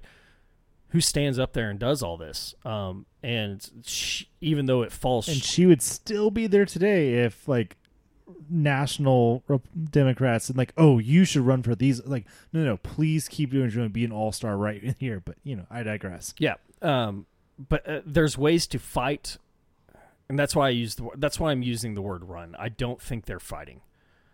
Bec- Yeah, I, I think for me, like, I think I mostly agree what you're saying. Uh, where I disagree is I think running is fine, uh, but I think the way they did it is not the most. Um, I don't believe you're fighting for the little man if you've boarded a charter jet that Beto O'Rourke has paid for with national funding and you've gone off to DC, which DC makes sense because you're able to actually lobby the federal government. Understood. and that was the whole thing. Was they were going but there I to think lobby. optics should have been like their asses got onto a fucking train. They took the Zephyr to New Orleans and took that up to DC. Yeah, you take the or they all get in Suburbans and just go to fucking DC. you I take the think getting Amtrak Crescent. to those planes with getting onto those planes and taking like those fucking shots, uh, not sh- not shots of whis- whiskey, but photographic shots, just doesn't play well. It does not look like you're there defending your constituents when it when it looks like that. Uh, yeah, I mean, this is the whole. Uh, you're talking like I agree with the tactic, not but not how it was executed. Yeah. Okay. Okay. So we can come together on that one. Is that's that's my issue. Is I I understand I understand the loss that if you stay and this is the vote, then there is You're going to get swept away uh, off to the side, and it's going to get rammed through. this is a loss. But at the same time, this is why we have checks and balances, right? So you The other question to you would be: Sorry, I know you you're about to make a point, but it's all right. I'm back. That's all right. I'm used to it. Hey, at least I have somebody talking over me instead of like stopping as soon as I start saying something and be like, "Oh, I'm sorry. I'm sorry." and I love Aaron to death. That is Aaron's thing. I know. Um, so this happens this one time. This special, like Abbott calls this special session. Well, this special session is a moot point. They're not coming back to vote. So does he call a fuck another one, and they have to leave again? That's that's kind of my like what what what after this what next? Like what are you gonna do? Yeah, I mean, uh, how do you, you can't keep running away because I'll tell you right now that any of If any of our listeners are lawyers in Texas, tell us how many special sessions the governor can call in one year. well, it has not it has nothing to do with that because if if my if one of my representatives, which none of none of my representatives are Democrats, um, No, we have Schwertner. That guy sucks. yeah, well, not according to some people in Walburg, um, but if if any of my burgers aren't that good either. If any of my representatives were Democrats, and okay, you do it once, that's fine. But every time that you run, it doesn't matter Democrat. It's whoever I voted. If if Charles Schwertner decided, you know, if I read his stuff and I go, you know what, this makes sense because there are some very there are some very middle of the road Republicans, which means like on an international scale, they're hardline Republicans. Um, because I, we've covered this how how Like Joe Straus out of San Antone isn't that bad. yeah there's there's we've covered this that, Will Hurd out in West Texas, not that bad. that on an international scale they teach American politics as the Republicans tend to be far right and the Democrats tend to be uh, central of right, and the liberals, the progressives, are just barely to the left of center. Uh, when it comes to liberals be liberals would be just to the left of center. Progressives would be a little farther out, and then you got like the social democrats Yeah. a little farther out. yeah, like Bernie is still Bernie is not too far of left. Um, No, like he flirts of socialism. He's been to Russia. I get all that shit, but like, but, like, he's not on an full inter- blown. yeah, on an international scale, he's not too far. So Yeah. um, but it doesn't matter if a Democrat or no Republican calls for collectivism. or independent, whomever I'm voting for. Hell, I I uh, polled for or not polled, I uh, stumped for Kinky Friedman during his governor election in 2006. yeah, Um, but if I see my representative go away once, like, okay, cool, you're making a stand. In the second and the third and the fourth time, if this is your MO, then I'm not voting for you anymore because you've Yeah. you've shown an unwillingness to fight. You say you can stay up there and say that you're fighting, but fighting is up there because at some point you have to get punched in the face in a fight. Like if it is an all-out fight, agreed. You must confront. Like if you're getting bullied, eventually you've got to confront the bully, and you can lose, but you still stood up yeah. to the bully. So you stand up and then you take it to where I was going. Um, eh, then you have these checks and balances, right? So what do you do? You take it to the you take it to the next higher level. You take it to the Texas Supreme Court. And so if the Texas Court of Appeals says yes, it's good, then you take it up again. And if the Texas Supreme Court says it's good, then you take it to a federal court of appeals. And then you take it to a, you know, whatever the case may be, but you elevate it all the way up. And then by the time you get all the way up, now you have pressure at the federal level again. Um, because we've already Yeah. and we've already seen that the uh, that the Supreme Court is not voting the way that Republicans thought it was going to vote. even vote. though it looks six three, it's not been carried out six. no, it's being carried out like five four four five. yeah, Um, and it's you know, I I hate to say it, I'm there's maybe like two people that we could absolutely do away with that are just hardline. Um, I'm actually not too upset with the way the Supreme Court has been ruling. yeah. Like they've not come down on something like, okay, that makes no fucking sense. I don't get it. But so far, it's like, yeah, I mean, they're getting it right. And in some of those dissents, I feel are ceremonial dissents, whereas they actually agree with the majority. Yeah, it's been really good.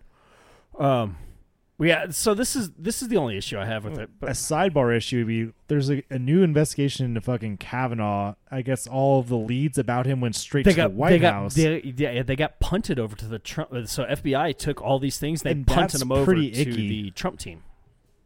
yeah, that's super icky. And I, I don't think Kavanaugh has been the worst. I don't think he's remotely qualified to be like on the highest court of the land. Like I don't feel like he's some stellar just or lawyer going into it, but so far he's not been a bad justice. Like he got there, and it seems like he's kind of rising to the occasion. Uh, I, I mean, Amy Coney Barrett. Gorsuch was good. I think Gorsuch overall was a good pick. Amy Coney Barrett's been decent so far. I think. surprising, yeah, Yeah. and he, yeah, like, I think old old Bert, Old the Honorable Burt Kavanaugh.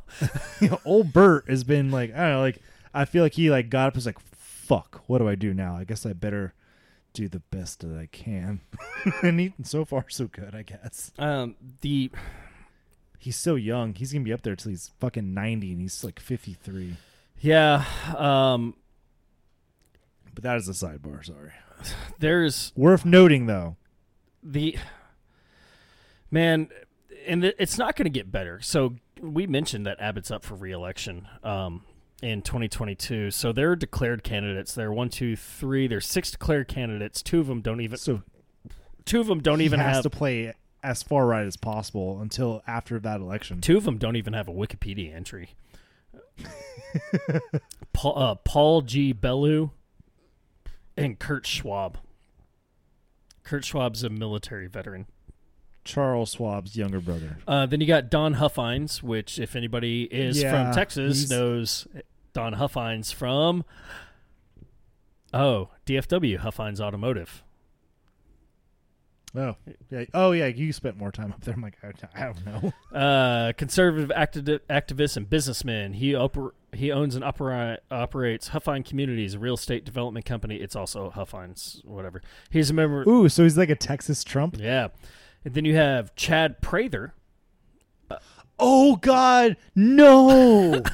Blaze talking- TV talk Wait, show Cowboy host, Chad? Blaze TV talk show host, activist, and stand-up comedian, Oh, Who fuck is- me. He's running for governor. I hope he wins. unapologetically Southern.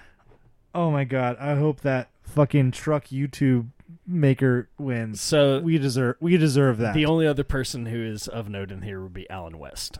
Uh, I'm going to vote Chad Prager so Allen West, in form- in the fucking. I will vote the Republican primary for Cowboy Chad. well, if you vote in the Republican primary, you have to vote Republican in.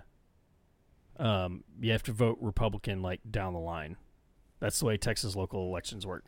So if you vote Republican primary, you have to vote. Dude, that's so fucked up. Yeah, it's kind of weird. No, I don't think. I think. Well, once it comes to actual election day, it's fine. But primary wise, I had Nope. to only vote Nope. Republican. Because once you vote, nope, I Mm. promise. I could have voted whoever the fuck I wanted No, on election when day. you vote in the so I, I ran into this when I was stumping for um when I was stumping for uh like in college, we all voted for Ron Paul. no when I it was Kinky Friedman it was that election um and so I had a friend of mine whose husband was running for the district attorney's office in Seguin um Mhm. on the Republican ballot, and she could not vote for Kinky because she was voting in the Republican primary. Mm. And so that's like the actual election day, not primary day. Yeah, so if you vote in the primary, then you you can't vote. If I'm not mistaken. That's yeah, it was up. weird. She explained it to me, but because she voted in the Republican primary, she couldn't vote outside of that because she was. It was basically like I'm a registered Republican now, and I I have to vote like this. So her votes don't matter. don't. Uh, and then, the, like I said, the only person who's coming up against them is we talked about pre-show is uh, Allen West, former chair of the Texas Republican Party and former U.S. representative for Florida's 22nd congressional district. And actual war criminal. Is he really? Oh yeah, yeah. Ah, yeah. Uh, declined. Disgraced Colonel Allen West. Uh, declined so far has been George P. Bush, the Texas Land Commissioner, um, running to replace incumbent Ken Paxton as Attorney General. yeah, and Ken Paxton and George P. Bush are like in a who can take the most of Trump's hog down his mouth the Yeah. most. Uh, Glenn Hegar. Uh, that name sounds familiar. Is that like MJ Hegar's husband? Uh, it sounds like uh, Texas Comptroller of Public Accountants. Um, and then Sid Miller, the Agricultural Commission, and then we've already Sid Miller, that guy's a fucking hoot. and then we've already had one uh, withdraw. Um, yeah, so Greg Abbott's already been endorsed by Donald Trump and Ken Paxton, and Because we're building the Texas wall. Don Huffines has already been endorsed by Rand Paul, Matt Matt Rinaldi, former Texas State, state representative, John Stickland, former Texas state representative, and Don McLaughlin, mayor of Uvalde.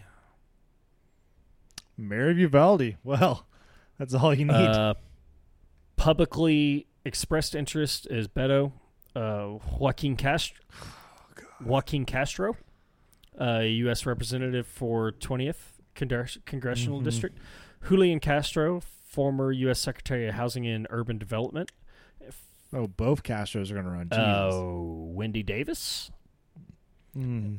And Lina, uh, Lina Hidalgo, the Harris, uh, Har- Lena Dunham. Lina Hidalgo, Harris County judge. Mm. Well, so okay, so which Republican's going to win? yeah, it really is. Um, fucking voting rights bills, man. Um, let's see what, what we're let's. Yeah, okay, yeah, we got way like twenty minutes That's fine. sidebar. Um, so the other the other measures The, so the other bi- play here was a twenty four hour voting. I kind of agree that that's probably bad. only if it's staffed correctly. I can only see that working well in uh, major cities. Yeah, like uh, that one I'm iffy on. Like I understand like having concerns there. Uh, the next one would be a ban on the distribution of mail-in ballot applications. This Take one is away. big because people don't understand mail-in ballots. Yeah, you go for that because I vote through mail-in ballots at the moment. Yeah, so JM is off peeing and mailing in his ballot as we speak. So he has no right to defend himself. Yeah, so mail in ballots, that all people got real up in arms about that over the last election because one, mail in ballots come to play because of COVID protocols. You know, especially on the Democratic side, they really want to make sure anyone who wanted to vote could vote. So fuck it, mail them.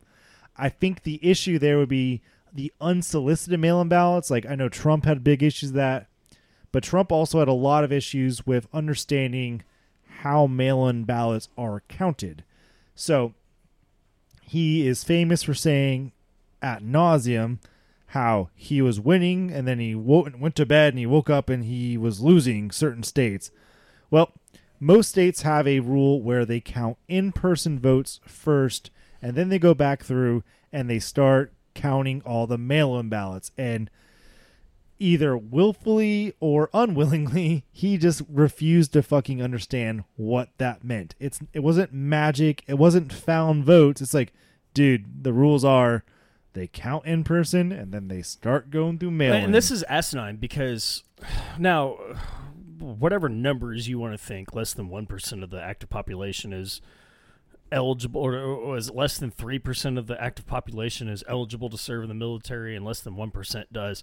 But for a platform that espouses, you know, blowing every soldier you see on the street to thank them for their service and giving them free hand jobs behind Applebee's on Veterans Day, uh, saying my ballot doesn't count. They're like, no, no, no, that's different because you're military and we trust you. And I'm like, that that makes no sense. Because they don't know any soldiers they don't know how untrustworthy they are Yeah, absolutely. hey, there's only one thief in the army. Everybody else is just trying to get their stuff back. probably But there's some inherent, like, Yeah. there's some inherent discordance there, right?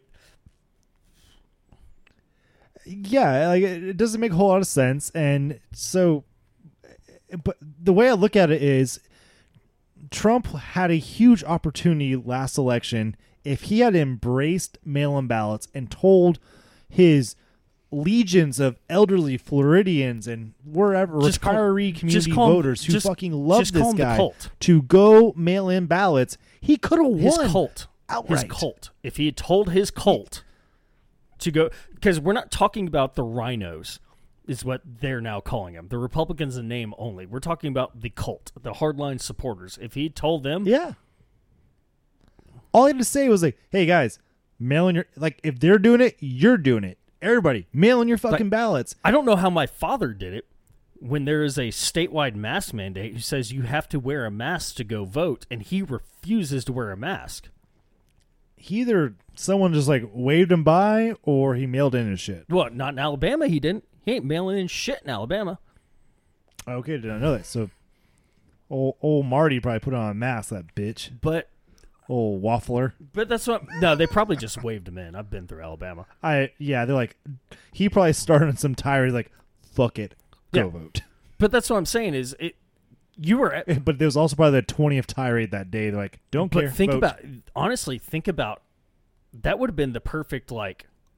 Fuck you is hey you don't want to wear a mask mail in your vote show those fucking Yeah. liberals that we aren't gonna be governed. yeah, it was.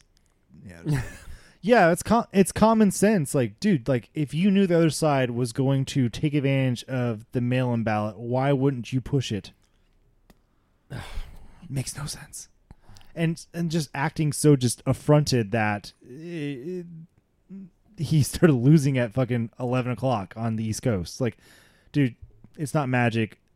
People mailed in their ballots. You basically like he spent three months discrediting mail-in ballots. No, he's still discrediting him. There was a there was there was an awesome video. Um, it was a Tampa Bay Rays game, Tampa Bay, Florida, Tampa Bay Rays this week of a guy in an upper in the upper deck. It was like in the second or third level, who's hanging Yeah. a Trump Trump twenty or Trump did not lose, like massive Tr- yeah, Trump won 2020. or yeah, I think shit. that's what it was. Trump won 2020 in a 10 by 20 flag off the side of this, and people are like, "We're done." Even though we're in Florida, we're done with your bullshit.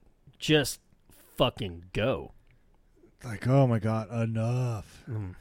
Uh, the next one was ID requirements. I don't really have a heartache over ID requirements. I don't think it's that hard to get one. Um, I see the pros and cons to this. I think the Sure. the- so what? And now the the more progressive of our listener base will say that um, ID requirements are inherently racist. Um, Right, like you know, uh, white people, you know, above and beyond have more driver's license and so But because forth. Yeah. only white people exist in America, uh, all white people are only found in America. There's no white people in, um, I don't know, like Argentina. Um, well, they have a German accent. only, only the good ones. Yeah. Uh, there's no white people in. Br- Nine. there's only white people. There's no white people in Brazil with Italian accents. Uh, right, yeah. but there's this Buongiorno. there's there's this like inherently that ID requirement is to say you're brown, where's your ID because you look illegal. yeah, I, do have some sympathy to that point. Yeah, and that's exactly where the ID requirement is coming from. Um, that's why I'm adamant about like know your know your stop and identify laws and where you're at.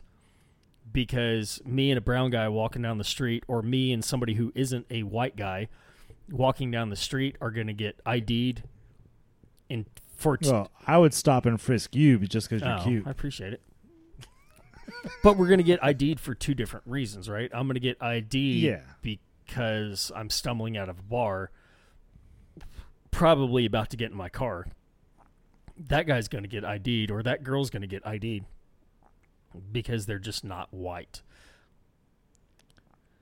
Yeah, I mean, there's problems there, uh, but I also think it's kind of racist. So, I mean, you're what you're saying is correct, but the argument I've heard is that brown people don't have access to ID cards because they're expensive, and I think that's racist. No, absolutely.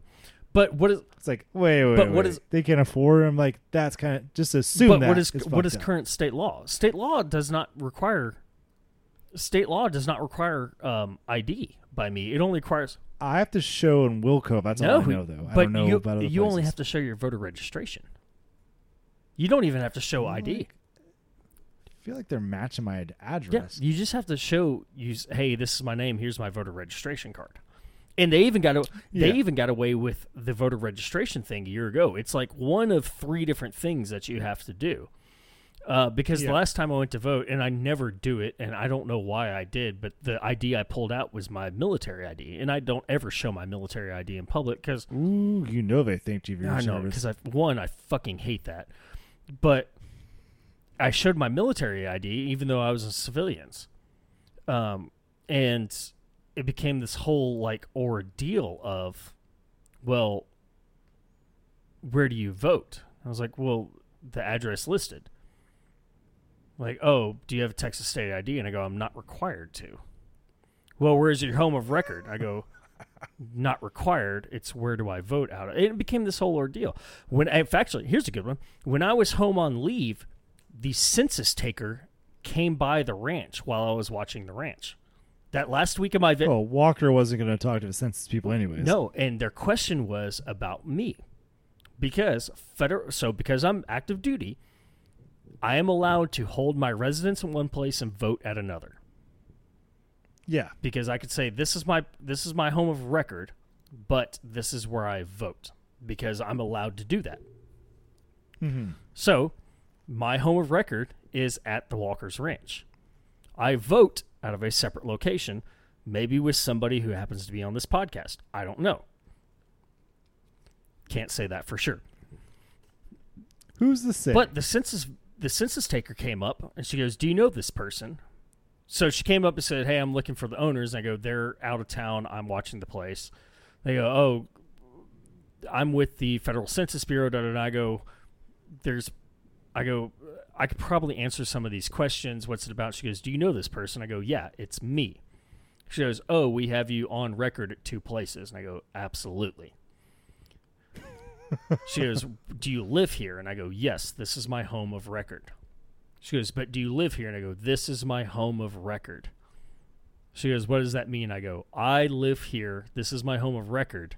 She goes, "But you just said." And I go, "I don't care what I said. This is my home of record. I live Yeah, here. like, legally, this is this is home this record. is where the United States government says that is my home of record. You go, oh well, we have you voting at a separate location. I go, isn't the military wonderful?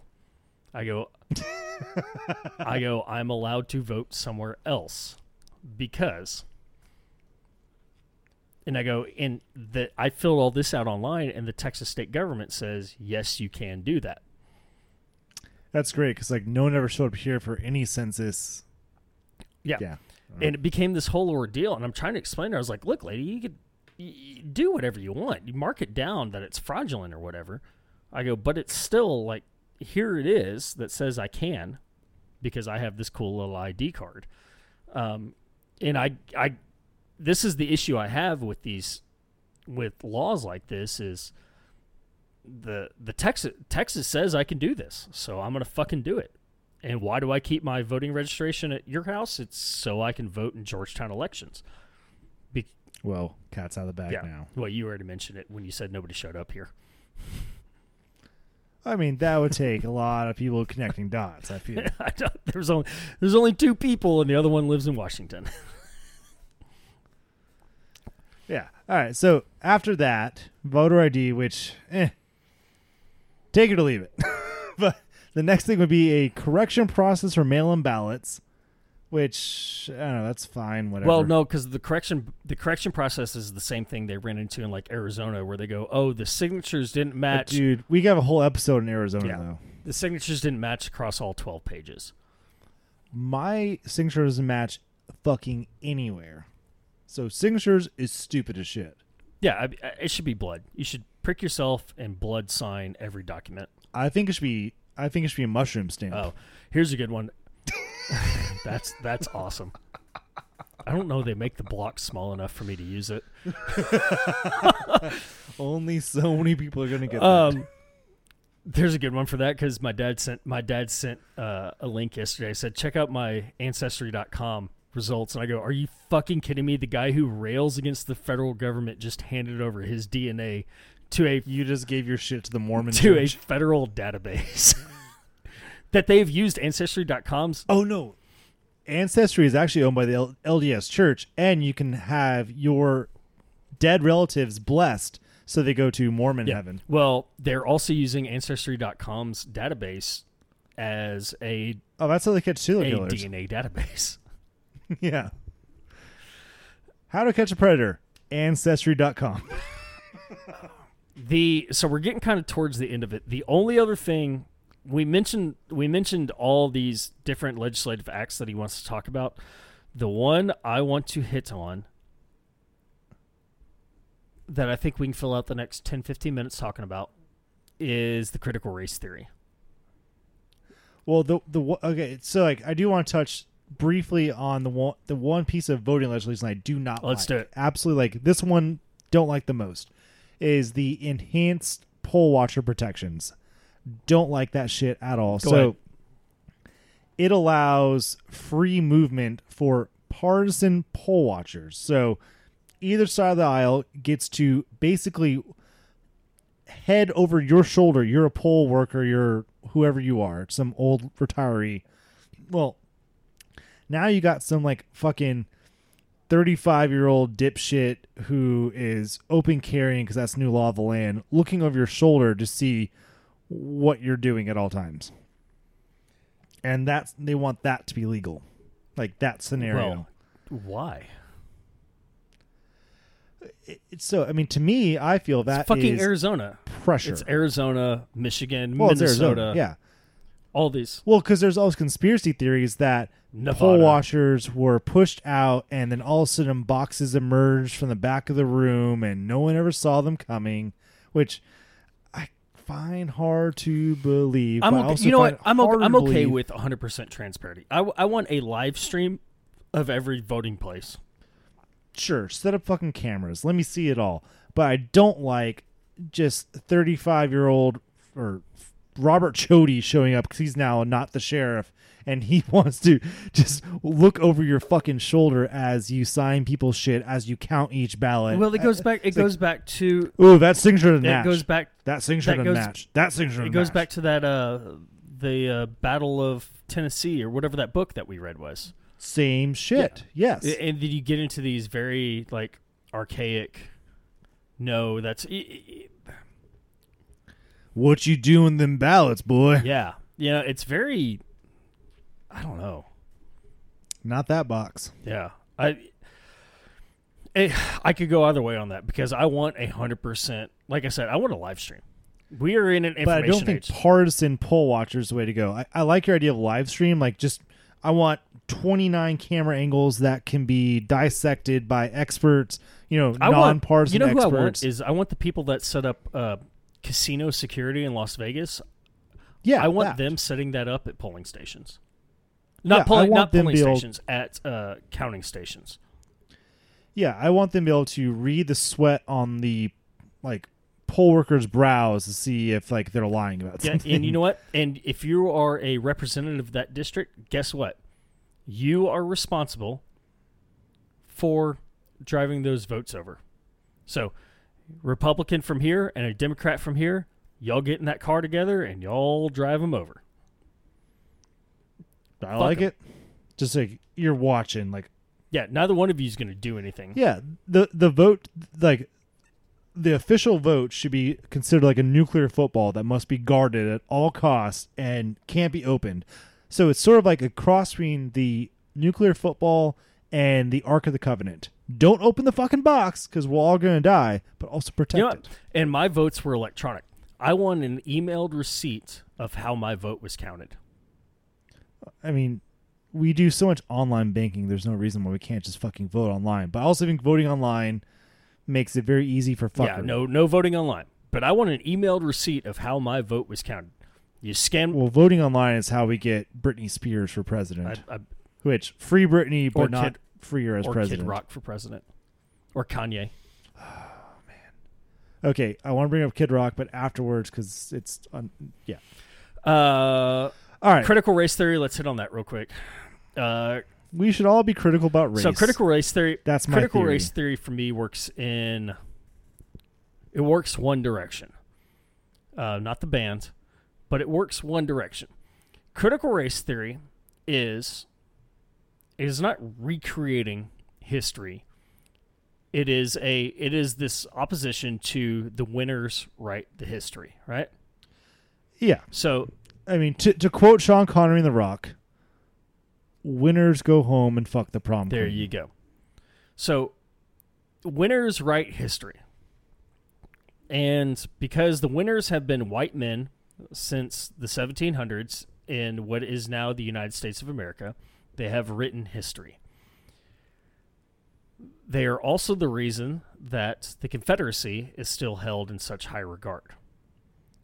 Bec- Yeah, because for roughly 100 years, we've allowed a lost cause to take root not just in the South, but across the fucking country. Well, I mean, part of that's the internet, internation- but still. internationally.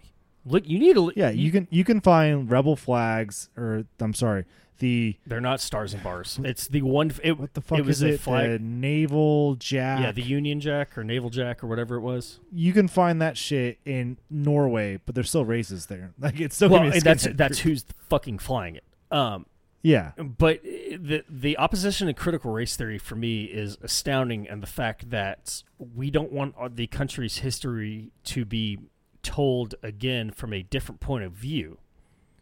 Because Yeah. if it's told again from a different point of view, then those flags you've been flying in your front yard, or the flag that we saw on 95 and going up to Raleigh, is completely wrong.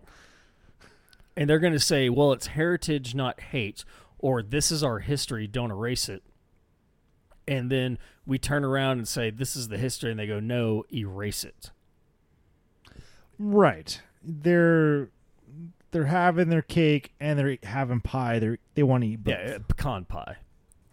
pecan pie, pecan. Um, but there's been, I mean, there's been states who've gone so as uh, as far to say that it is now illegal to teach critical race theory, or they can opt their children out of hearing critical race theory, or books statewide textbooks should ban critical race theory.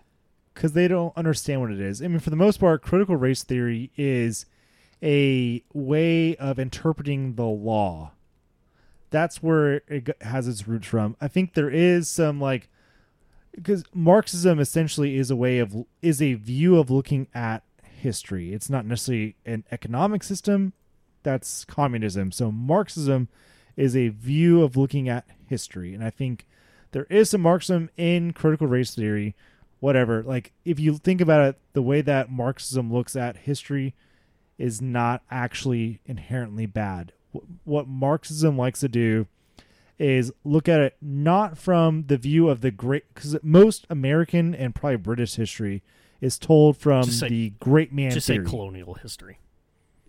colonial yeah any colonial power they pretty much go by the great man theory that er, i don't know it's theory but like great man point of view that like everything happens because these great men made it happen not necessarily whereas marxism looks at it as a from the classes up like well yeah churchill might have done this but it was up to all these fucking people to make it happen that type of deal like it's a bottom up rather than top down look at But history. it should be a side And at, crit- at any point. critical- and, and sorry, I, I have an inter, I have an, uh, I have a problem with top down and bottom up because again, you're Sure. taking a winner's point of view versus a loser's point of view, you know that's it- pretty and it should be a side. both should be heard and you got to figure out like where the fuck Well, because there's the, what where- they say. There's there's three sides to every story. There's your story, my story, and the truth. yes Um, and that's why I think that And- something like that should be a lateral a lateral viewing of it is where is the intersection where is the venn diagram of every story matching up uh, do you listen to cocaine and rhinestones Tyler Mahan Coe's podcast no only because i don't like Okay. him so you don't listen to your favorite band sucks either no okay well mostly because they talk shit about the beatles and stuff like that yeah like i mm, Okay. no. So listen to My blood's listen boiling. to uh, he did a three part segment on the Harper Valley PTA. that would be Okay, so he did three different i will he did that. Commit to three different like hour and a half episodes on the Harper Pal- Harper Valley PTA. So he does one on the the producer, he does one on Jeannie C. Riley, and he does one on Tom T. Hall, total babe and does one on Tom T. Hall. So they also total So- babe Tom T. Hall is the one who wrote Harper Valley PTA. Jeannie C. Riley's the one who sang Harper Valley PTA, and then I can't think of his name, but dude who basically started out as a janitor and ends up owning, like he ends up owning Elvis's music. Um, Huh. This dude who, uh, but it's great. And what he does is he goes through and he does a very good like, hey, Jeannie C. Riley's autobiography says this. It's all fucking bullshit. Here are two other stories that are doing this, and there is a mild intersection right here. somewhere it all lies Yeah, and so that's why I say, like, I know you don't like Tyler, um, but he is a good example of Tyler Mahan Coe. is David Allen Coe's son, and he even talks about he's like, I don't know that I'll ever do an episode on my dad because I can't do it objectively. Uh, i respect that um, he even brings he like when he talks about his father, he always refers to him as David Allen Coe. Uh, I don't have to deal with the whole fucking Paula Nelson like Papa Bear when I'm listening to fucking Outlaw Country in the morning. well you know daddy made those x-rated albums but he's a good Um, guy yeah, he doesn't have to deal with that. But Tyler does a very good job of this is what the artist is saying, and this is what other people are saying, and this is the intersection. So this is what we can trust right here. This is where the stories align. Yeah, like this is where facts mostly Yeah. agree. Yeah, I mean, and I I, I like that. Uh, so, I have a history degree. So what that means is, I was a fucking nerd in middle school and high school, and while we're in class, like I took AP history, all that shit, but like I read the entire book. Like I ate that shit up. I read the textbooks. And so when I got to college, you know, I think I tried mass comm as a major. I probably should have stuck with that, but whatever. I need to graduate. So I did history. And so I got to take a bunch of interesting classes. And in those classes, they kind of just gave you a wider scope than what you ever saw in a public school, like public um, primary school, Yep. I guess, primary school view of history. Like you went from broad overview and like it touched on like oh yeah there's a couple useful blacks like martin luther king and frederick so douglass. fucking terrible. and i mean it sounds offensive but that's pretty much what we got in texas. Well, and the, along that same but i will say so on one side so uh, there there's also been some pushback about the alamo. And oh, god damn I, I don't want to bring it up because i'm going to fuck it up but essentially whites are trying to repaint the alamo today whereas what we were taught in school was the truth it's it's Well, anyways. I mean, So, no, it- but that's a good point because who is the? You're the history guy, and I know his Yeah. name. Who is the only person who left the Alamo? uh Juan Seguin. Juan Seguin, right? A a Tejano, a yeah and when we so there there's a thing in Texas history called Tejanos, which are Mexican nationals at the time. Well, we're all Mexican nationals at the time, but they are Mexicans who fought on the side of Texas uh, to free Texas. Yeah, but let's talk about why Texas fought. And one of those underlying reasons oh for yes Texas, th- thank you one of the under, you just brought one one for of the underlying reasons for Texas Revolution. Mexico as an empire or nation was saying slavery is now going to be illegal in the Texas territory and so- or whatever. Yeah, and so at the time when slaves are escaping the United States and they're moving into Mexico, well, the United States is coming over and saying, You've got our slaves. And Mexico is saying, We don't have slaves. We have free blacks over here. We have blacks that are free men and free women and free children, but we don't have any slaves. And so, a part of the land grab that is part of the Texas Revolution, which I am super proud of my state uh, for what it stood for back in the days, minus this, is the Texas Revolution comes along because they say we still want our slaves. that was a big piece of revolting against Mexico. Is like, well, they're trying to take away from our economic But power, we weren't taught this. and their economic power was built. We were not taught this in seventh grade Texas history. I I distinctly remember this being part of it, but maybe I just like read more. Yeah, I don't. know. But I was not. I I, was this. not I don't taught this why. in seventh grade Texas history. I was not taught this. I was taught that it was a, it was a land grab that, that, te- Freedom. Yeah, it, that's what it was. It's freedom that the Texans, Tejanos, uh, Caballeros, um, black cow. So most of the cowboys in Texas, Yeah, most vaqueros were yeah, black. vaqueros, Yeah. and we know them as cowboys. But in real, in reality, like the term vaquero and cowboys for black cowboys meant they were fucking slaves in Texas.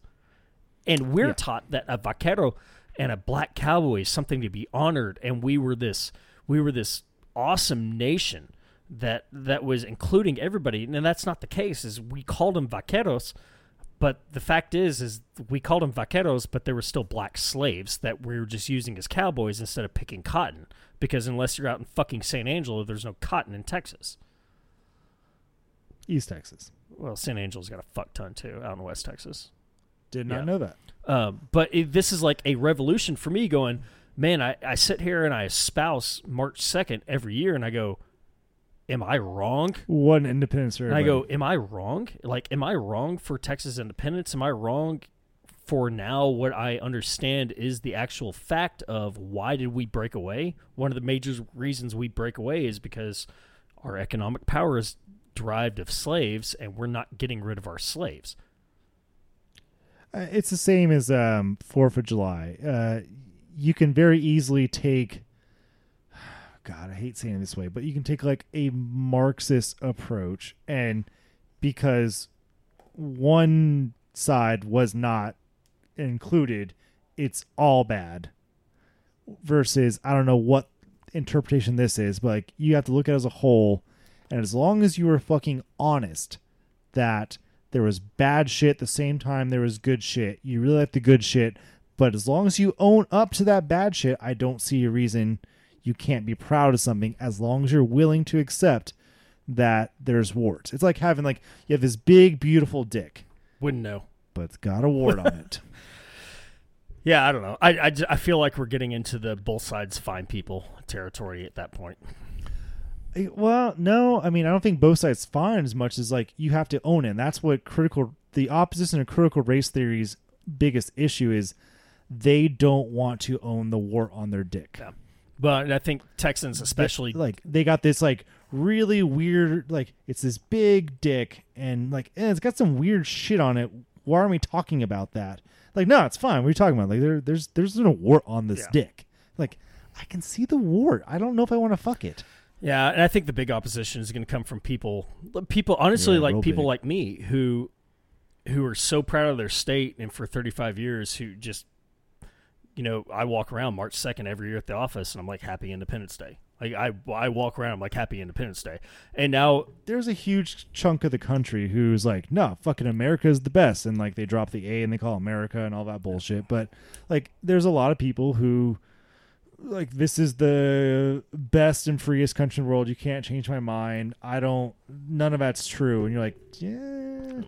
I mean, it can be it can be true, and this also be a great place to be from and live.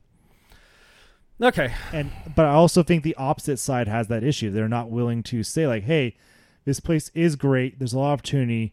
I hope to God more opportunity comes and we be, we grow from this." But you can't just say it's inherently bad, and that's where folks get hung up. yeah, I don't think critical race theory should be banned. I think it should be it should be taught. it's a t- it's a tool in a toolbox. It's not the whole No, toolbox. it's just an opposite. It's an opposite point of view. When you stop consuming opposite points of view, you you stop learning and growing. yeah, it's a tool in your JM toolbox. ten years That's JM ten years ago would have called you a fucking libtard and just railed on you for how how much of a socialist you are and then I I've continued to consume and I'm like, you know what? There's so much wrong. I've got to do something.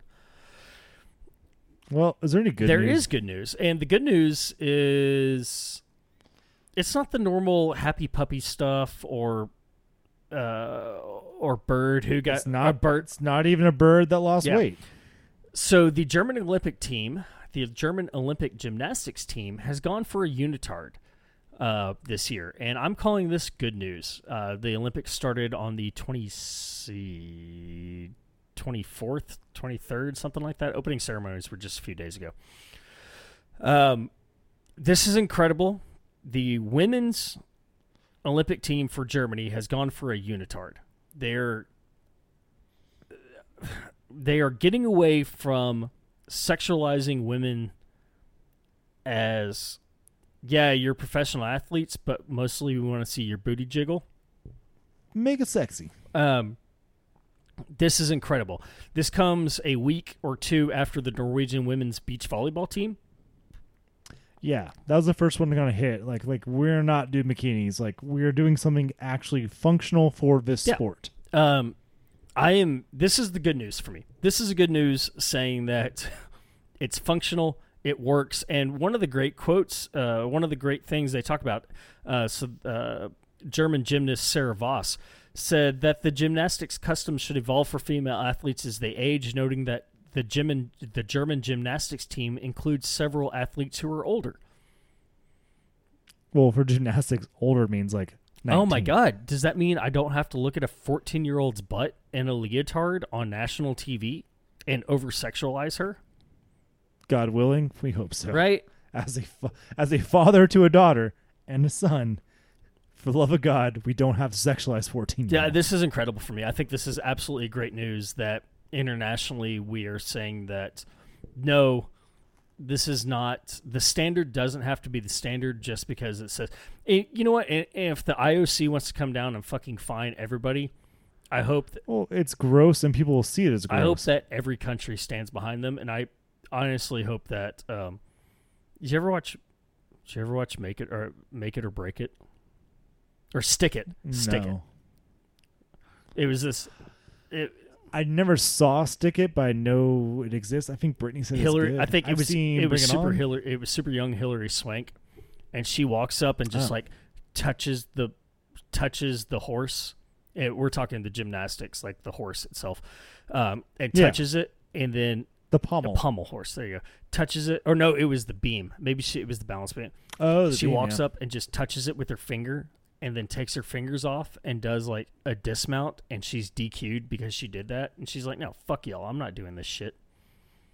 And I hope Yeah, I mean, there's a lot of like weird shit in sports that isn't like functional today, but like it's old. Yeah. Yeah, yeah. So like, basically, the good news is there are women athletes out there taking ownership of, hey, whatever weird fucking tradition you think exists doesn't make sense. That's not functional for our sport.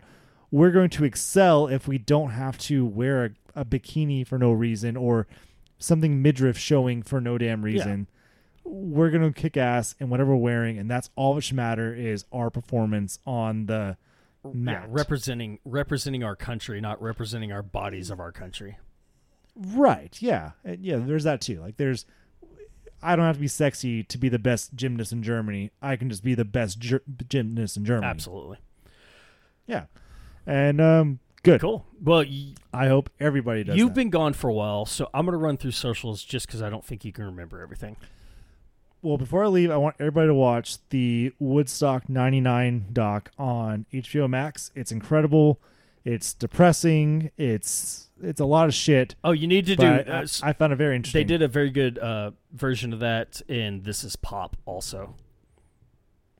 Okay, I don't know. Uh, so one. This Is Pop is a is a um, Netflix series, and they go through like Okay. oh, is it This Is Pop or This Is? I think it's This Is Pop. I don't. Know. They went through because they had one on Woodstock and uh, like festivals. They had one on country, and this is maybe it's This Is the '90s. I think it's This Is Pop. I've heard Yeah, about this. It's really, really good. So they hit up Woodstock '99 about how Europe and then how Europe was doing festivals better than we were, and then we invented uh, Bonnaroo and Burning Man and all that shit. Coachella. Coachella, yeah. Yeah, because the one they do at Glastonbury in London is, or not London, but Scotland. Scotland is in, supposed to be incredible. Yeah. So my biggest complaint on Woodstock '99 doc on HBO Max is like they do they go in very hard on uh, the sexual assaults that occur there, but then they also blatantly unblur. Well, they show unblurred every single pair of breasts that are shown in the whole thing, and some of those, but some of that is served towards proving the point. And like you see people reaching out of the pit and grabbing a, boob unasked for, so bad. But then a lot of it's just blatant nudity, which you're like, guys, if the whole issue was that there was all this unwanted sexual assault, all sexual unwanted, I'm sorry. There's all this sexual assault. Why the fuck are we showing all the tits? Like, you're making it weird.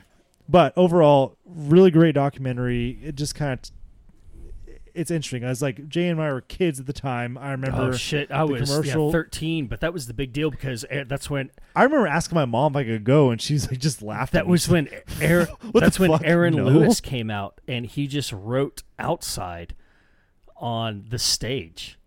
You know, he wrote like he played that song and just wrote it. Like, so he had the chords. That's another reason why Woodstock '99 is so fucking. Yeah, he wrote that song. Uh, that was It allowed Aaron Lewis to write that stupid song. it was uh, well. I mean, but now we get such amazing things as his eight minute ode to Donald Trump. Now Oh yeah, that's the outro of this episode, Yeah. right? gonna make it be. I just learned that through. So we podcast host through Anchor, um, and you, if I do this, if I put this up on my phone through the Anchor app, I can actually stitch in uh, songs from Spotify. Oh, because they're almost. I can stitch in royalty free. Ooh, okay. We'll we'll talk afterwards on how to how to Yeah. really d- capitalize on that All shit. right. Uh, so we're getting towards the end of the episode. It is the end of the episode, and Cody's been gone for a while, so I'm gonna do all the socials because I'm sure he's gonna Yeah, forget something. know. All right, so you can, as always, find us on Twitter at DWIR Podcast. You can find us on Instagram. We are at Drunk Week in Review. You can email us, drunkweekinreview at gmail.com for our diehard fans. Hit us up on Pretty Little Loggers at gmail.com. You can find us on Facebook at facebook.com slash Drunk Week in Review. Uh, be sure to check out our buddy Aaron live streaming as the Fallen Deity. So I find him on Instagram as the.fallen.deity, or you can find him on Twitch at the underscore fallen underscore deity. Uh, be sure to run over to Instagram and check out our buddy uh, Timothy Van Oostendorp as Van Brodeo, V A N B R O D E O. He is also Twitch streaming, and I forgot to fucking get his Twitch um, ID for this week. Do you, But I bet it's something uh, cool. yeah. Do you have any closing thoughts? Um, ask your significant other if they're hyper ovulating in case you don't want twins. There you go. I And I missed you all, and I love you yeah, all. Yeah, I uh, I don't have anything. I hope everybody has enjoyed this very special episode with Cody. We look forward to hearing from him again, probably in about a month and a half to three months from now. We shall see. It could be in 2021. We'll see. But hey, it's been really awesome to be back. Um, if you guys follow me on the socials, tell me how cute my kids are because they're super fucking cute, and that makes it all worth it. And uh, yeah, um, any closing thoughts from you? I don't. If you would do the honors and take us home. Good night, and we love you.